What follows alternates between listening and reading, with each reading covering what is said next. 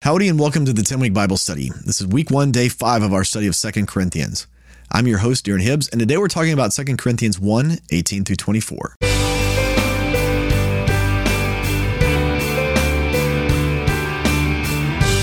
Welcome back to the 10 week Bible study. Again, I'm your host, Darren Hibbs. Would you join me as we pray before we start today?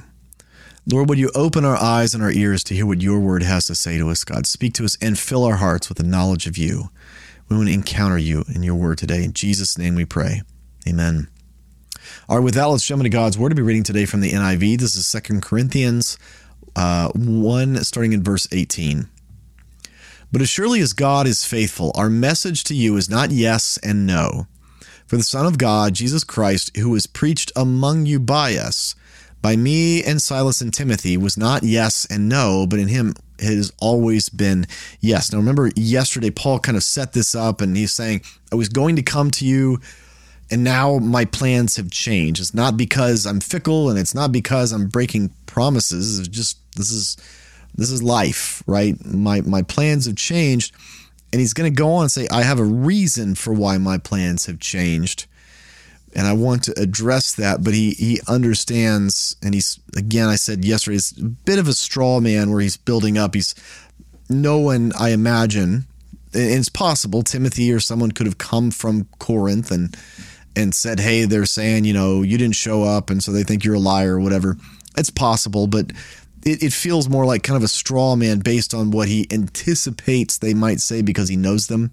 He spent several years with them at this point, and so he knows a bunch of them very well and has dealt with them on a regular basis. And so he's kind of cutting off maybe any arguments they might have at the pass. And he's, so he's saying, you know, we're not fickle. We don't promise you things that we don't deliver on. He's like, there's, there's a good reason for why our plans have changed. Verse 20.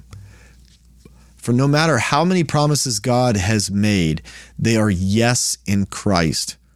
And so through him, the Amen is spoken by us to the glory of God. Now it is God who makes both us and you stand firm in Christ. He anointed us, set his seal of ownership on us, and put his spirit in our hearts as a deposit, guaranteeing what is to come. This is a really important point and and it may not seem like it fits, but what Paul is saying is we're not going to come at the same time. But he's saying your faith in God is not dependent on me. It's not dependent on us coming or not coming. It's like your faith in God is is dependent on Christ, the work of the Holy Spirit in us. He's like he anointed us. He set a seal of ownership on us and he put his spirit in our hearts. In us. It's like the Lord does this. This is a really important point. We can sometimes get lost in culture wars and just different things that are going on. It doesn't mean that we shouldn't engage in those, but we can get lost and confused in the midst of those things and think that, man, if I don't do this, if I don't stand up for this, if I don't stand up for truth, then it's going to die or whatever. And and sometimes in a, a small context, that's true. Sometimes the Lord has us in a place to stand up for truth. But in the bigger general sense, if if the gospel, if Christianity was dependent on Christians' ability to articulate it and stand up for truth in the midst of trying times and all those kind of things, Christianity would have ended a very long time ago. Very long time ago. If it was dependent on us, if it was dependent on us, the heresy and, and manipulations of God's word and the gospel and everything which are, are rampant constantly throughout the history of Christianity, which they are today, they would have destroyed Christianity long time ago. No one would even know what Christianity is. No one would know the name of Jesus in 2022 if it were up to us. But it's not up to us. There's a real God and a real Holy Spirit that is, He's the one guiding and directing this ship. We're we're passengers. Sometimes we're caretakers of the ship, but he's the one in charge. He's the one guiding this thing. And so over thousands of years of of corrupt humans and corrupt institutions and all of these things, we still know the name of Jesus. We still have the ability to to to come into life saving life giving salvation for eternity because of the name of Jesus, because of what he did for us, because we still know who he is, because it's not us in charge. And so, just as it, it's not super important that Paul and Silas and Timothy and Titus make it back to Corinth, he's like, if we don't make it back, it doesn't matter. It doesn't matter because it's not because of us that you believe in God and that, that, that you know you have life and breath. It's because of Him. So even if we can't make it there, you're going to be okay because God's the one in charge of it. He's the one who put his seal on you through the Holy Spirit and will continue to guarantee the life to come in you. That's the important thing. We have to always keep that in mind. Is is we are not a people about this moment. As as important as this moment is, we are a people about something that's coming. That's the most important aspect of our reality is that there is an eternity to be had. There's an eternity to come. And we should be a people laying hold of that first and foremost.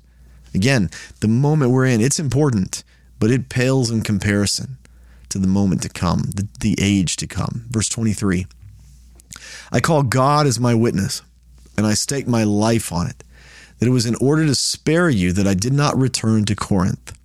Verse 24, not that the, the we lord it over your faith, but that we work with you for your joy, because it is by faith you stand firm. So we're going to see as we go through this a little bit of what Paul's talking about, and we we know from First Corinthians that he's had some harsh things to say, and he's got other difficult things to say.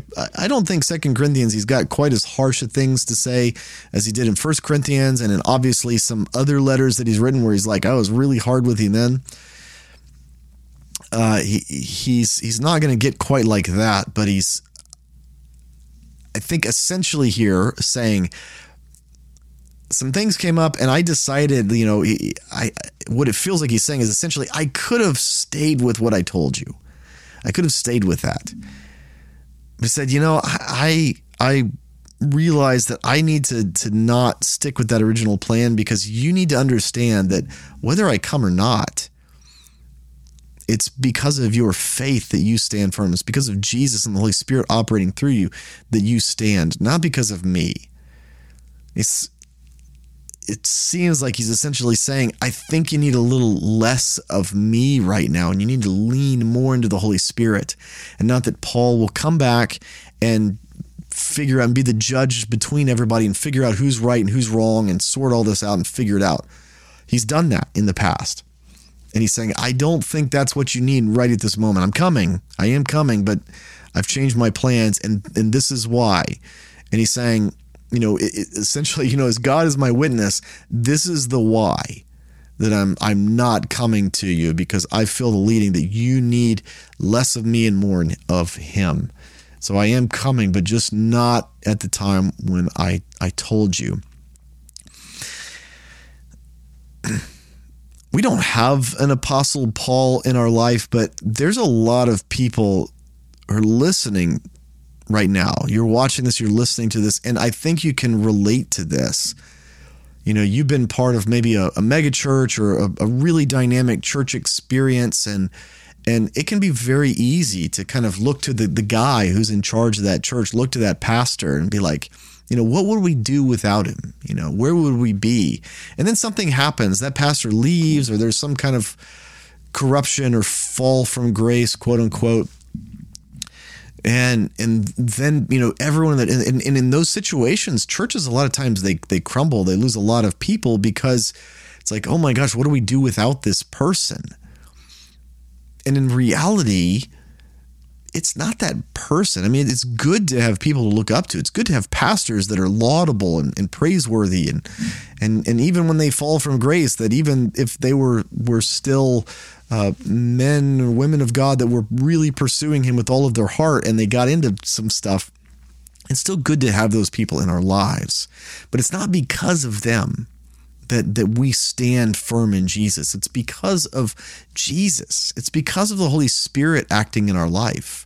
It's not because of any human, but it's be, other than Jesus himself.